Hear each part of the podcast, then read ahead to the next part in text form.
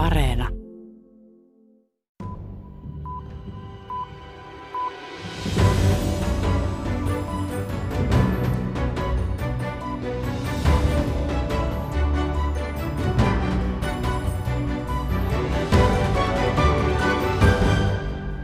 Juuri nyt, kun Pekingissä eletään torstain alkuillan tunteja, on konferenssin lopputulos vielä täysin ennustamaton.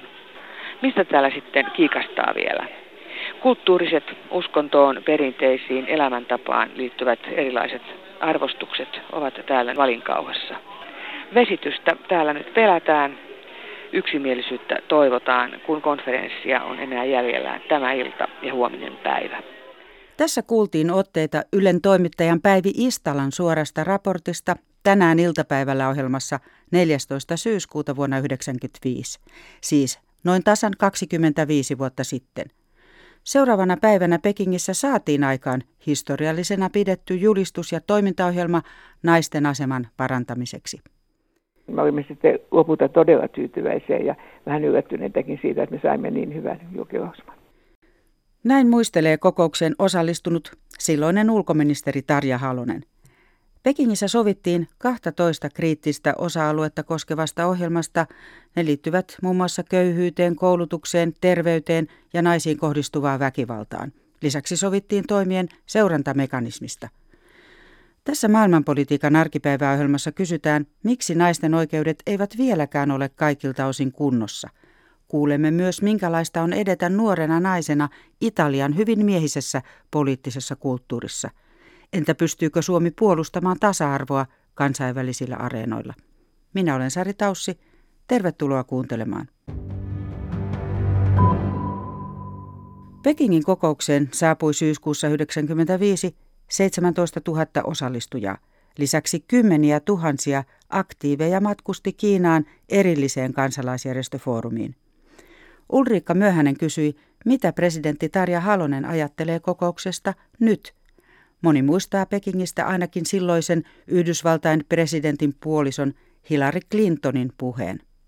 If there is one message that echoes forth from this conference, let it be that human rights are women's rights and women's rights are human rights once and for all.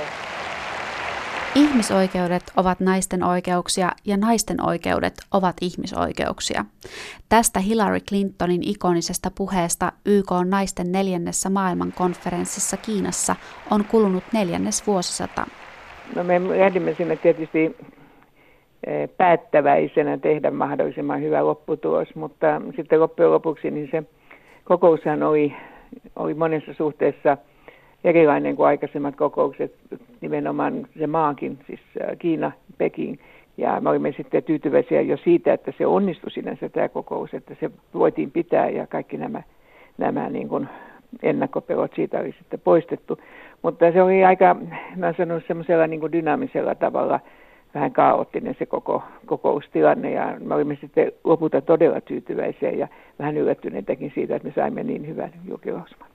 Näin ajoittain hyvinkin kiivasta kokousta muistelee Suomen virallisen valtuuskunnan puheenjohtaja silloinen ulkoministeri Tarja Halonen.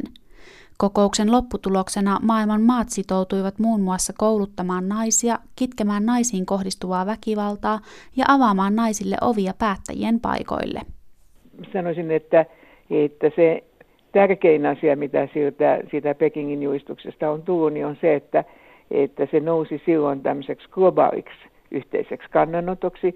Ja sitten toisekseen se, että se on ollut osaltaan viitoittamassa hyvin voimakkaasti sitä, että naisten asema on laajapoittinen kysymys. Että se ei ole vain niin naisten asia, vaan että se on todella minkä asian kysymyksen yhteydessä tahansa, niin sukupuolten tasa-arvo on tärkeä kysymys.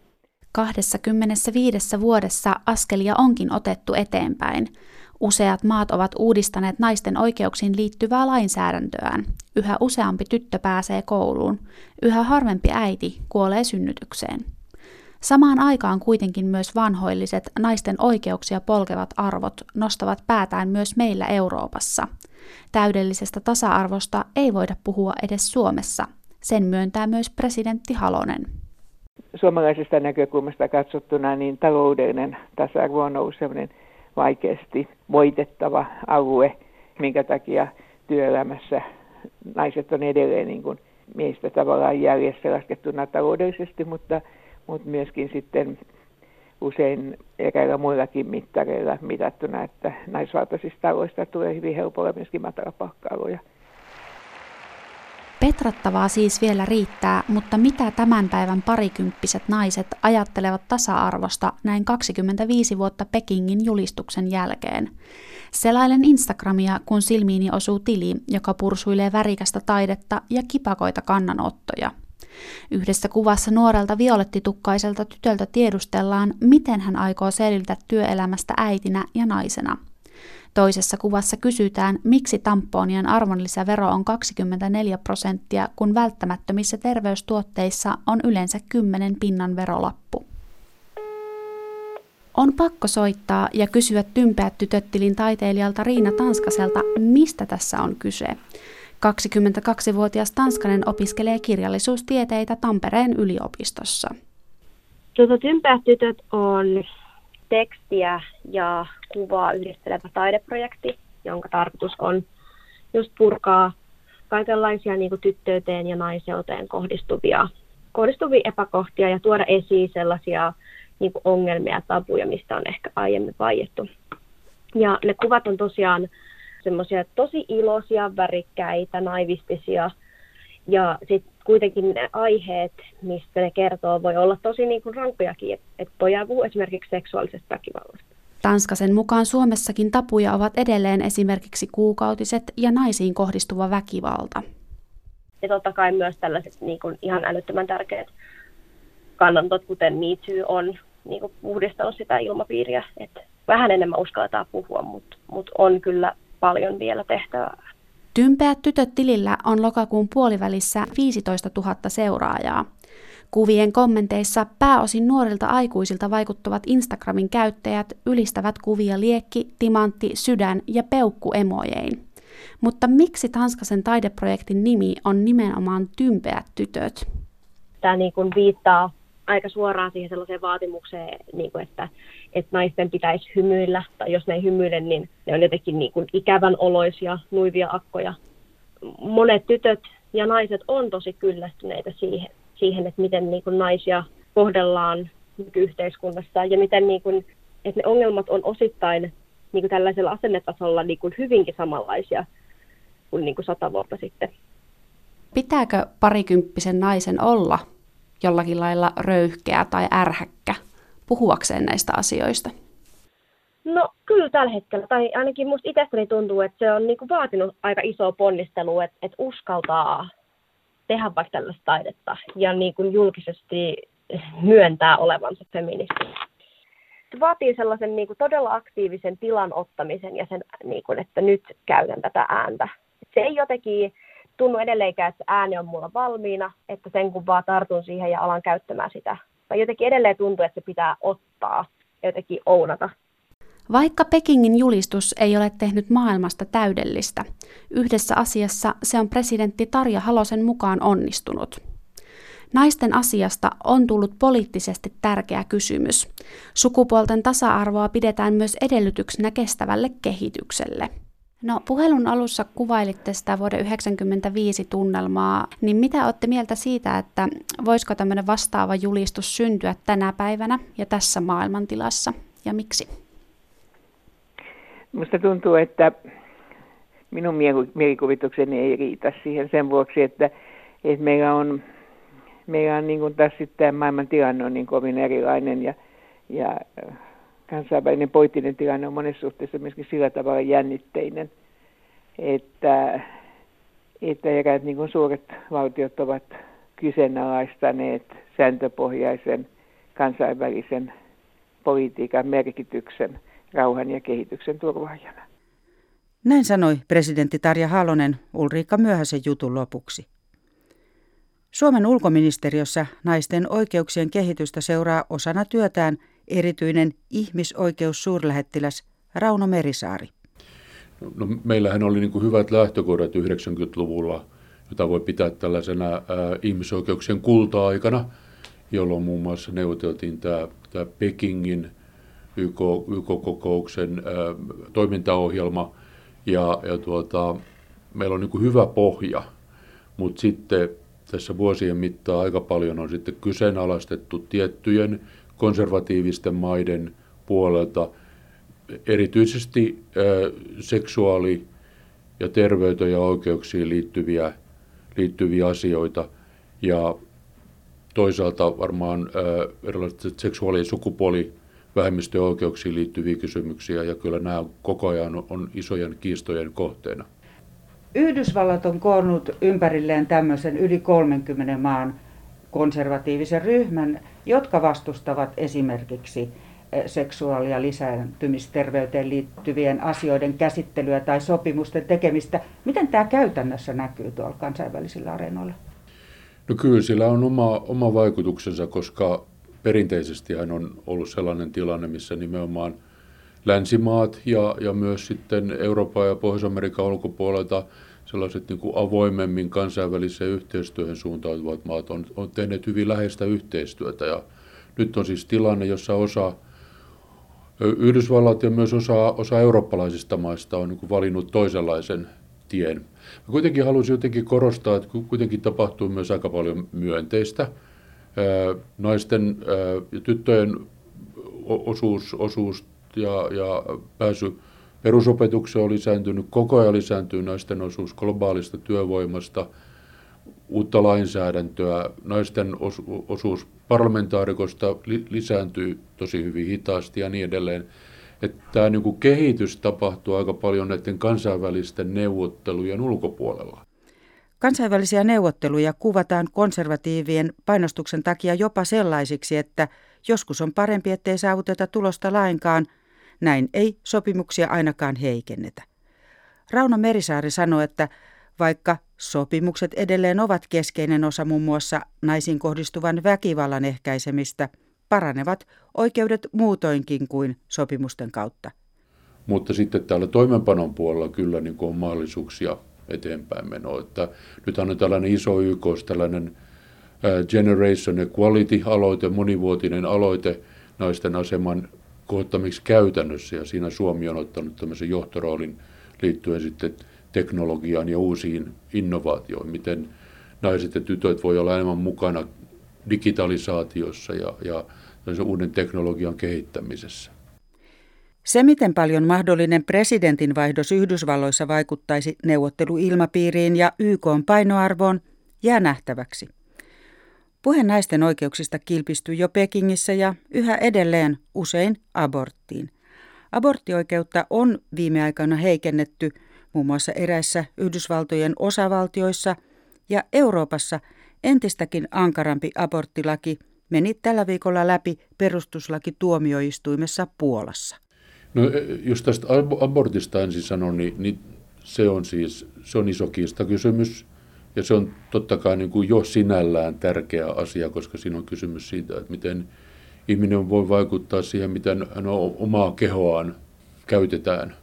Mutta kyllä siinä takana on niin kuin isommat valtakysymykset, eli se, että millä, millä tavalla niin kuin harjoitetaan vallankäyttöä. Osa varmaan konservatiivisista johtajista katsoo, että omissa maissaan, että tällä tavalla ehkä voi saada suosiota omilta kannattajiltaan tai laajemmin. Ja ja, ja, ja isommassa kuvassa, että tavallaan mennään kohti modernimpaa yhteiskuntaa. Esimerkiksi Suomessa on vireillä kansalaisaloite toiseen suuntaan. Ylen selvityksen mukaan eduskuntapuolueiden enemmistö tukee muutosta, jonka mukaan raskauden keskeytyksen saamiseen riittäisi raskaana olevan oma tahto, eikä lääkärin lausuntoja tarvittaisi. Niskuroivien maiden kuten Puolan toiminta heikentää sitä, miten Euroopan unioni pystyy esiintymään yhtenäisesti ihmisoikeuksien puolustajana. Erityisesti keskustelu sukupuoli- ja seksuaalivähemmistöjen oikeuksista on nykyisessä ilmapiirissä usein hankalaa.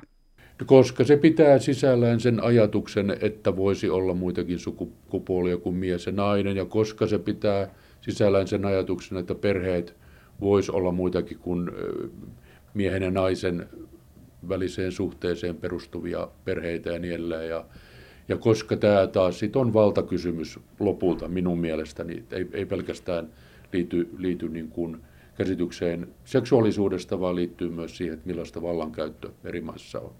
Pystyykö Suomi kansainvälisesti ajamaan tämmöisiä omasta mielestään tärkeitä, esimerkiksi tämmöistä gender-asiaa tuolla maailmalla? Kyllä mun mielestä me ollaan mukana esimerkiksi tällaisissa, just tällaisissa koalitioissa, jossa tuetaan seksuaali- ja sukupuolivähemmistöjen puolesta toimivia järjestöjen toimintaa. Jos mennään niin kuin muihin kysymyksiin, niin mun mielestä me ollaan kuitenkin ehkä semmoista ehkä aktiivisempia kuin joskus keskustelussa oletetaan, esimerkiksi ottamaan kantaa eri maiden ihmisoikeusasioihin. Me esimerkiksi ihmisoikeusneuvostossa, johon Suomi pyrkii, niin ollaan otettu kantaa Valko-Venäjän tai Pohjois-Korean tai Myanmarin tapaisiin kysymyksiin. Ollaan kysytty uikuurien oikeuksista Kiinassa ja niin edelleen. Että kyllä mä uskoisin, että meillä on, meillä on tavallaan semmoista luottamuspääomaa. Meitä pidetään niin kuin luotettavana, vakana toimijana ja meillä on niin kuin mahdollisuus käyttää tätä olemalla myös hyvin aktiivisia ihmisoikeuskysymyksissä. Suomi hakee YK on ihmisoikeusneuvoston jäsenyyttä vuosille 2022-2024 ilmapiirissä, jossa puhe ihmisoikeuksista ei ole aivan helppoa. Naisten oikeuksien puolustaminen on myös osin muuttunut sitten Pekingin kokouksen. Etenkin nuoriin naisiin kohdistuvaa väkivaltaa tapahtuu entistä enemmän verkossa. Tähän yritetään puuttua muun muassa Suomessa oikeusministeriön tällä viikolla julkistamalla toimintaohjelmalla. Siinä herätellään etenkin viranomaisia tiedostamaan digitaalista väkivaltaa. Kuunnellaan ohjelman lopuksi vielä juttu Italiasta. Italian politiikassa naisten osuus kasvaa, mutta muutos kohti tasa-arvoa on hidasta. Toimittajamme Jenna Vehviläinen kävi lokakuun alussa Boloniassa ja tapasi siellä pientä vasemmistopuoluetta Possibilea edustavan alueen varakuvernöörin Elli Schleinin. Schlein kertoi kokemuksistaan politiikan piireissä. Pohjois-italialaisessa Bolonian yliopistokaupungissa tuntuu siltä, kuin olisi astunut tulevaisuuden Italiaan. Pyöräteitä on joka puolella ja kahviloiden pöydissä ja aukioilla istuu suurimmaksi osaksi nuoria. Kaupunki tunnetaan tuoreiden poliittisten ajatusten hautomona. Täältä on kotoisin esimerkiksi Italian sardiiniliike, joka pani vuosi sitten kampoihin Italiassa suosiota saaneille äärioikeistolaisille voimille – Boloniassa asuu myös 35-vuotias poliitikko Elli Schlein. Aktivistitaustainen Schlein valittiin vuonna 2014 europarlamenttiin. Kuluvan vuoden alussa Bolonian ympäristön aluevaaleissa hän sai valtavan äänivyöryn ja hänet nimitettiin alueen varakuvernööriksi. Kansallisesti hänestä ennakoidaan Italian vasemmiston nousevaa tähteä – Italialais-amerikkalaisen Schleinin feministiset ja ilmastopoliittiset ajatukset houkuttelevat nuoria äänestäjiä. Tietyissä piireissä hän saa kuitenkin vastaansa suoranaista vihaa. Miksi näin on? Kysyn sitä Schleinilta hänen toimistossaan Boloniassa. Perché sono una donna che esprime delle idee e che koska olen nainen, joka esittää maskuliinisessa poliittisessa kulttuurissa vahvoja ajatuksia. Olen tehnyt eh, poliittisen urani kyselemättä lupaa keneltäkään. Olen nainen, joka puolustaa sosiaalista oikeudenmukaisuutta, maahanmuuttajien ja seksuaalivähemmistöjen oikeuksia. Seurustelen naisen kanssa ja sukunimestäni selviää, että perheelläni on juutalaiset juuret. Tässä on jo monta asiaa, jotka tekevät minusta Italiassa vihollisen, luettelee Schlein.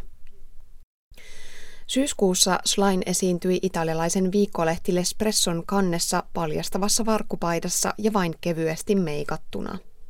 Kuva synnytti kohun sosiaalisessa mediassa. Esimerkiksi arvostettu miesprofessori kommentoi kuvaa Twitterissä kysyen, onkohan Schlein oikeasti mies. Schlein sanoo, etteivät tällaiset kommentit yllätä häntä.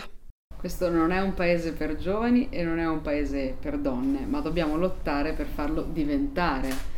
Italia ei ole naisten eikä nuorten maa. Olemme jumissa patriarkaalisessa ja seksistisessä kulttuurissa. Tämä on Euroopan laajuinen ongelma, mutta Italia on erityisen jäljessä aikaansa, hän harmittelee. Meidän politiikassa toimivien naisten pitää taistella ennakkoluuloja vastaan ja tehdä tuplasti töitä, jotta saamme lyötyä itsemme läpi. Naispoliitikon ulkonään kommentointiverkossa on yritys viedä huomiota pois siltä, mitä tämä poliitikko sanoo.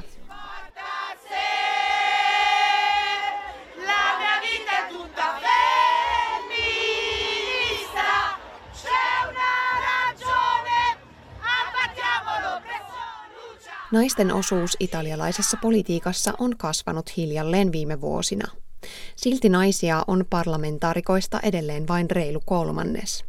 Suomessa sama luku on 47 prosenttia. Rooman Sapienza-yliopiston sukupuolta ja politiikkaa tutkinut sosiaalipsykologian professori Kilda Sensaales alkaa heti tavatessamme puhua ihailevasti Suomen hallituksen naisvoittoisesta kokoonpanosta. Hän kertoo, että Italiassa on nyt ensimmäistä kertaa nainen senaatin puheenjohtajana. Nainen pääministerinä tai presidenttinä on kuitenkin vielä kaukainen ajatus, ja usein naiset saavat vain kevyitä ministerin salkkuja. In Italia stiamo incominciando a muoverci in una direzione più giusta. Italiassa olemme ottaneet askelia eteenpäin, mutta tie on pitkä. Meille Suomi näyttäytyy suunnan näyttäjänä. Tasa-arvoa ovat edistäneet sensaalisin mukaan vaalien ehdokaslistoja koskevat sukupuolikiintiöt. Asennetasolla muutos on kuitenkin hidasta. Osaltaan siihen vaikuttaa myös media. Italialainen televisio, erityisesti maan entisen pääministeri Silvio Berlusconin omistamat kaupalliset TV-kanavat, tunnetaan naisia esineellistävistä ohjelmistaan. Sensaalisin mukaan tiedotusvälineet syrjivät naispoliitikkoja. Eh, Naisista kirjoitettaessa media kiinnittää useammin huomiota ulkonäköön kuin ammatillisiin ominaisuuksiin. Toinen syrjinnän muoto on kielen käyttö. Naisista puhuttaessa käytetään miehiä useammin vain etunimeä ja titteli jätetään useammin kokonaan pois. Sensaalisin mukaan tämä vähentää naispoliitikon arvoa. Samaa tapahtuu myös muualla maailmassa. Esimerkiksi Yhdysvalloissa Barack Obaman ja Hillary Clintonin välisessä demokraattien ehdokasvaalissa media käytti senaattorititteliä Clintonin kohdalla selvästi harvemmin kuin Obaman. Sensaales kertoo, että Italiassa käydään keskustelua myös tasa-arvoisesta kielestä. Italian kielessä monet ammattinimikkeet ovat maskuliinimuotoisia. Naispoliitikkojen feminiinimuotoisten ammattinimikkeiden lisääntyvä käyttö aiheuttaa vastustusta. Per esempio, lo stesso presidente della Repubblica, Giorgio Napolitano. Aiempi presidenttimme Giorgio Napolitano päivitteli joskus julkisesti, että feminiinimuotoiset ammattinimikkeet kuulostavat hirveiltä. Kieli rakentaa todellisuutta ja maskuliinimuodoissa pitäytyminen rakentaa vain maskuliinista todellisuutta. Sensaalesin mukaan naisten äänen puuttuminen yhteiskunnan johtopaikoilta johtaa syrjiviin päätöksiin. Yksi sellainen tilanne nähtiin Italiassa keväällä koronapandemian alettua. Kun koulut suljettiin ja ihmiset eristettiin koteihinsa, hoiva vastuu vyöryy pääasiassa naisten harteille. Poi avevano anche il lavoro di assistenza dei bambini. Naisten piti huolehtia lapsista ja mahdollisesti perheen isovanhemmistakin. Naiset maksoivat kriisistä siis monin verroin enemmän kuin miehet, Sensaale sanoo.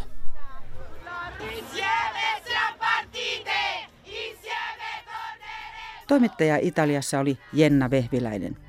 Ja tähän loppuu tämänkertainen maailmanpolitiikan arkipäiväohjelma. Se on kuunneltavissa myös Yle Areenassa ja löytyy podcast-sovelluksista. Kiitos, että kuuntelitte. thank you